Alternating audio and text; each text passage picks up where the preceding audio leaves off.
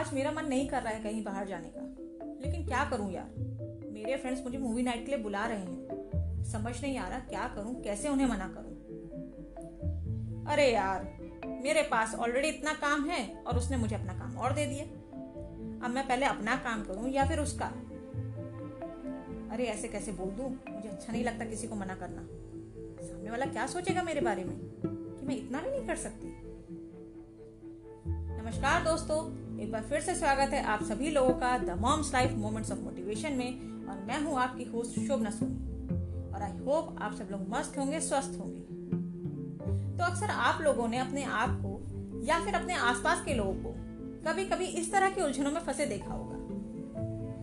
या फिर यूँ कह सकते हैं कि इस तरह की सिचुएशन के साथ आपका सामना भी अपनी रोज़मर्रा की ज़िंदगी में कभी ना कभी, या फिर आए दिन हो ही जाता होगा यानी कि वो सिचुएशन जिसमें आपका मन तो सामने वाले को ना बोलने का कर रहा होता है, लेकिन दिमाग में जो उधेड़ गुण चल रही होती है ना, कि मना कैसे करूँ करूँ कि ना करूँ, पता नहीं सामने वाला मेरे बारे में क्या सोचेगा, कहीं उसको बुरा तो नहीं लगेगा, क्या करूँ, कुछ समझ ही नहीं आ रहा। कल को अगर उसने मुझे मना कर दिया किसी काम के लिए तो मैं क्या करूँगा?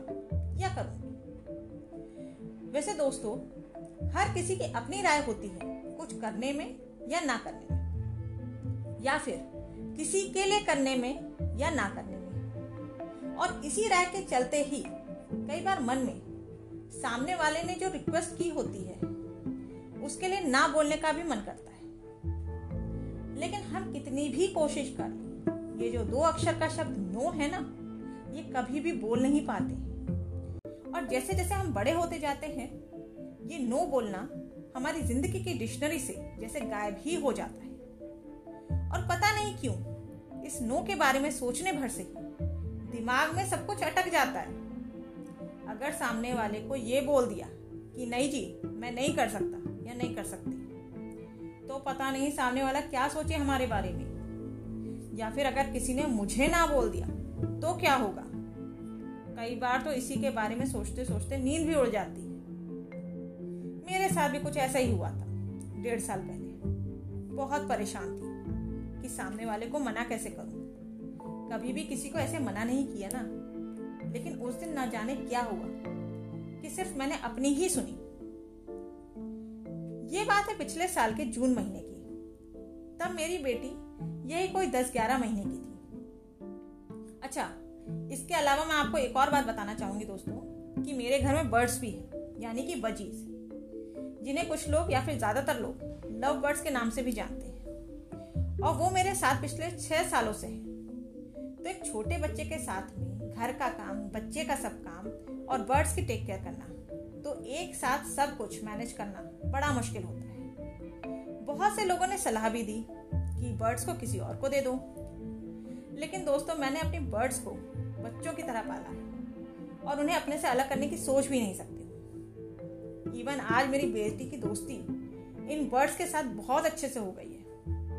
और दोनों लोगों की आपस में खूब बनती लेकिन इन सब लोगों का करते करते मेरा डेली रूटीन बहुत ही ज़्यादा बिज़ी हो गया है कि नाश्ता और खाना पीना सब चलते फिरते ही होता है। ऐसे ही एक दिन जब रात में मैं अपनी बेटी को सुलाने के बाद मैंने अपना फ़ोन चेक किया, तब देखा कि मेरी फ्रेंड की मिस कॉल पड़ी हुई थी। तो इसीलिए नेक्स्ट डे मैंने मुश्किल से मौका निकाल के उसे कॉल बैक किया। और तब उसने बताया कि उसको दो तीन दिन के लिए शादी में अपने रिलेटिव के घर जाना है। तो उसके पास जो बर्ड्स हैं, यानी कि बजीज मैं उन्हें अपने पास रख लूँ। लेकिन अपने इस बिज़ी रूटीन को देखते हुए मैं काफ़ी पशोपेश में थी कि क्या बोलूँ और क्या ना बोलूँ। क्योंकि अपनी फ्रेंड की कुछ आदतें मैं बहुत अच्छी तरह से जानती हूँ।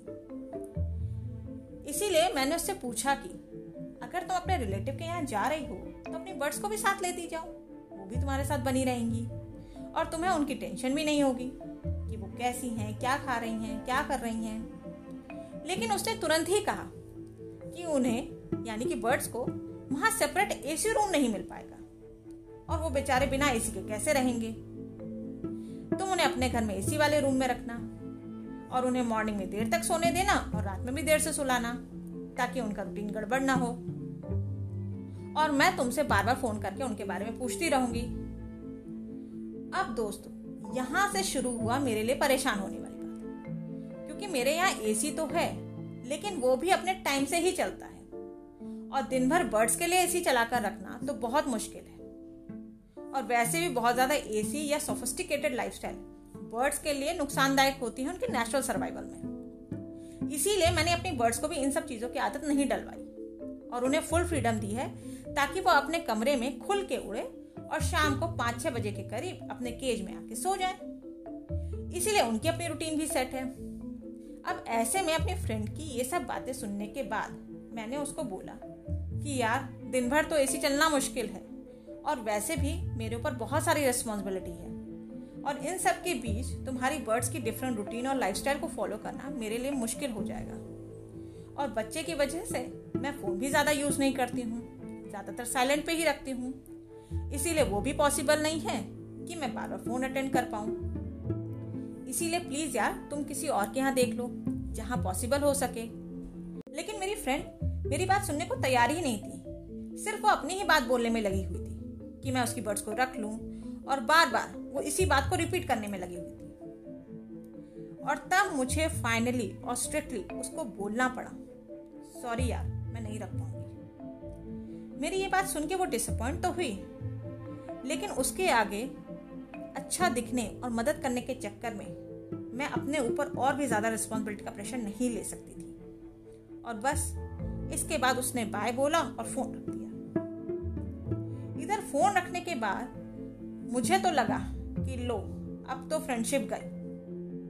और थोड़ी देर के लिए मैं शांत होकर बैठ गई और सोचने लगी कि क्या मैंने सही किया? गलत किया। ऐसे मना करने पर बार बार गिल्ट की फीलिंग भी आ रही थी।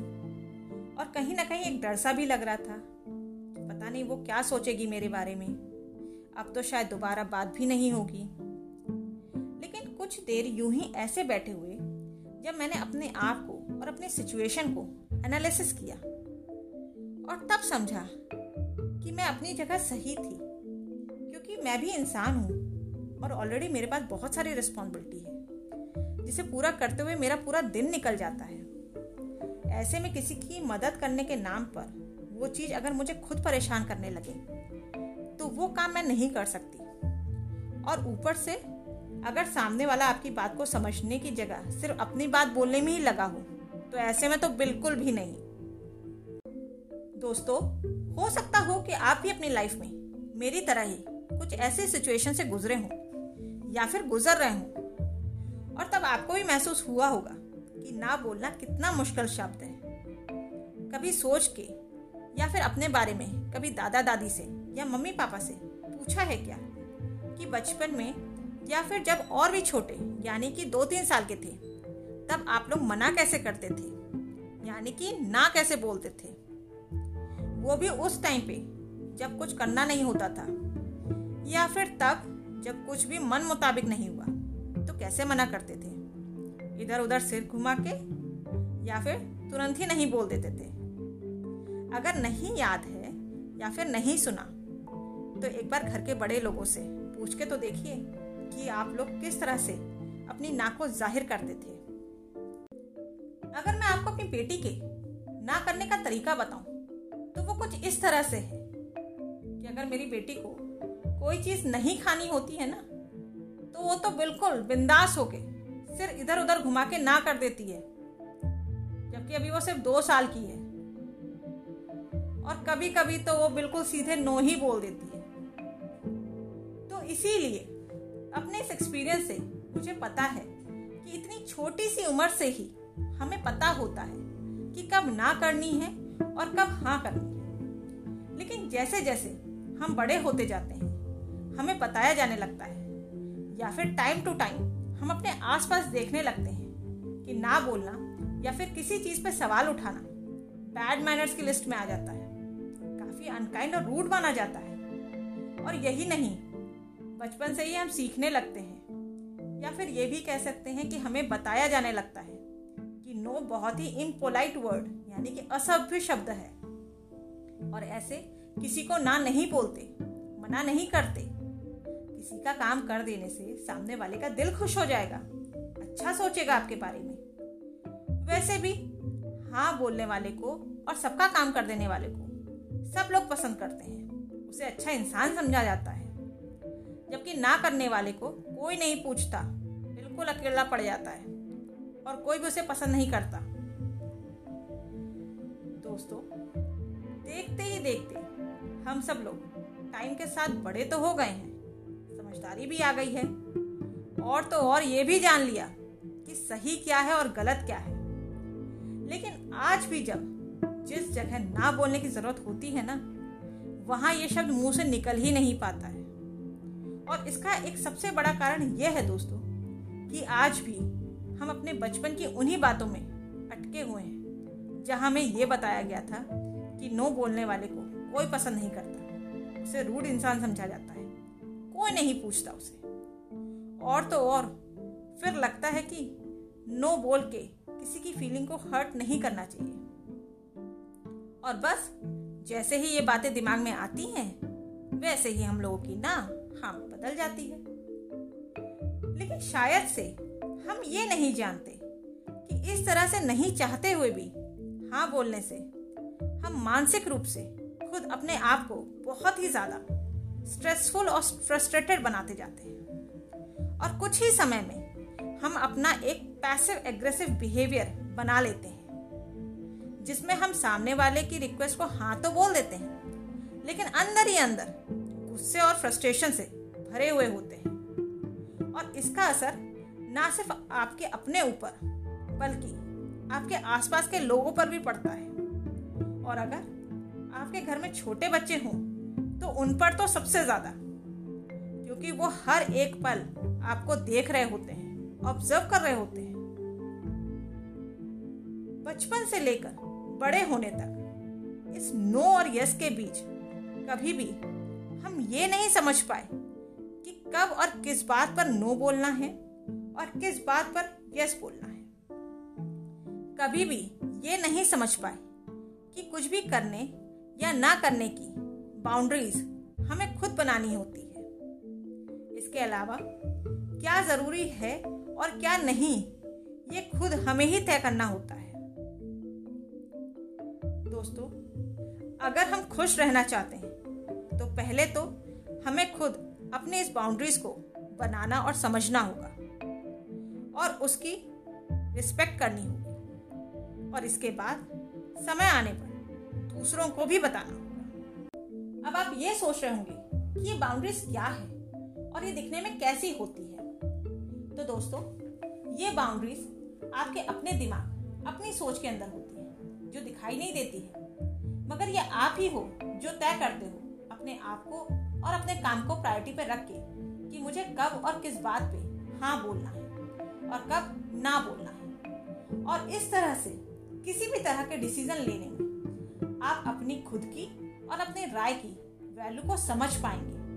आप ही तय करेंगे कि आपकी हाँ को कोई भी टेकन फॉर ग्रांटेड ना ले। क्योंकि अक्सर होता यह है कि जब हम खुले दिल से सामने वाले की मदद करते हैं या फिर उसकी रिक्वेस्ट को एक्सेप्ट करते हैं तो धीरे धीरे उसकी डिमांड या तो बढ़ती जाती है या फिर वो और भी ज़्यादा लेजी हो जाता है अपने काम और अगली बार फिर आपसे उम्मीद करने लगता है। तो दोस्तों एक बात हम सबको अच्छे से समझ लेनी चाहिए कि हम सबको अपने अपने हिस्से का काम खुद करना चाहिए। उसकी रिस्पॉन्सिबिलिटी खुद उठानी चाहिए। और रही बात मदद की तो वो सिर्फ़ थोड़ी बहुत ही हम दूसरों से ले सकते हैं या फिर दूसरों को दे सकते हैं। क्योंकि हर इंसान की अपनी कुछ बाउंड्रीज होती हैं और हमें उन बाउंड्रीज की रिस्पेक्ट करनी चाहिए। अब आप ये सोच रहे होंगे कि अगर किसी को ना बोलना हो तो ऐसे डायरेक्ट तो नो नहीं बोल सकते ना। कुछ बहाना बना के मना करे तो कोई बात भी हो। तो दोस्तों, सिर्फ़ नो बोलने या फिर डायरेक्ट मना कर देने से हर किसी को बुरा लगेगा, आपको भी लगेगा। तो उसका एक सिंपल सा तरीका यह है कि आप पॉजिटिव तरीके से उसे जो सच है, वो बता सकते हैं। या फिर ये भी बोल सकते हैं कि आप उसकी मदद करना तो चाहते हैं, लेकिन इस बार मुश्किल है। कि आप उसके लिए कुछ कर पाए। या फिर उसके लिए कोई अल्टरनेटिव सोल्यूशन उसको बता दीजिए, जिससे उसकी मदद हो सके। दोस्तों, कब, कहा और किस बात पे हाँ और ना बोलना है आसान नहीं होता है।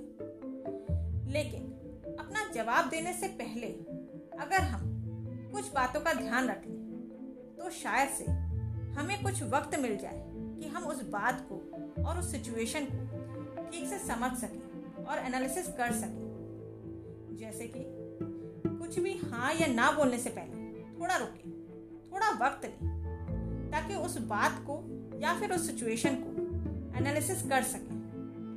थोड़ा वक्त लीजिए खुद अपने आप के लिए, अपने आप को एनालिसिस करने के लिए, कि मैं किस कारण से हाँ या ना बोल रहा हूँ या नहीं। किसी डर से या फिर अपनी खुशी से।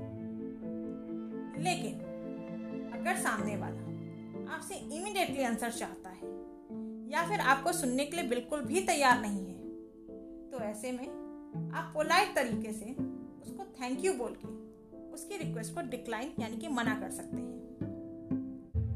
एक और बहुत ज़रूरी बात जो ध्यान में रखने वाली है, चाहे हमारा जवाब कुछ भी हो, चाहे आपका जवाब कुछ भी हो, ज़रूरी ये है कि आप सामने वाले को उसके पूछे हुए सवाल पे रिस्पॉन्ड ज़रूर करें। वो भी फुल क्लैरिटी के साथ। क्योंकि इससे आप सामने वाले को भी फुल रिस्पेक्ट दे रहे हैं और अपने आप को भी। दोस्तों, अगर ऐसी सिचुएशन में कभी भी गिल्ट की फीलिंग आती है तो एक बात ध्यान रखिएगा कि आपने उस रिक्वेस्ट को मना किया है, ना कि उस इंसान को।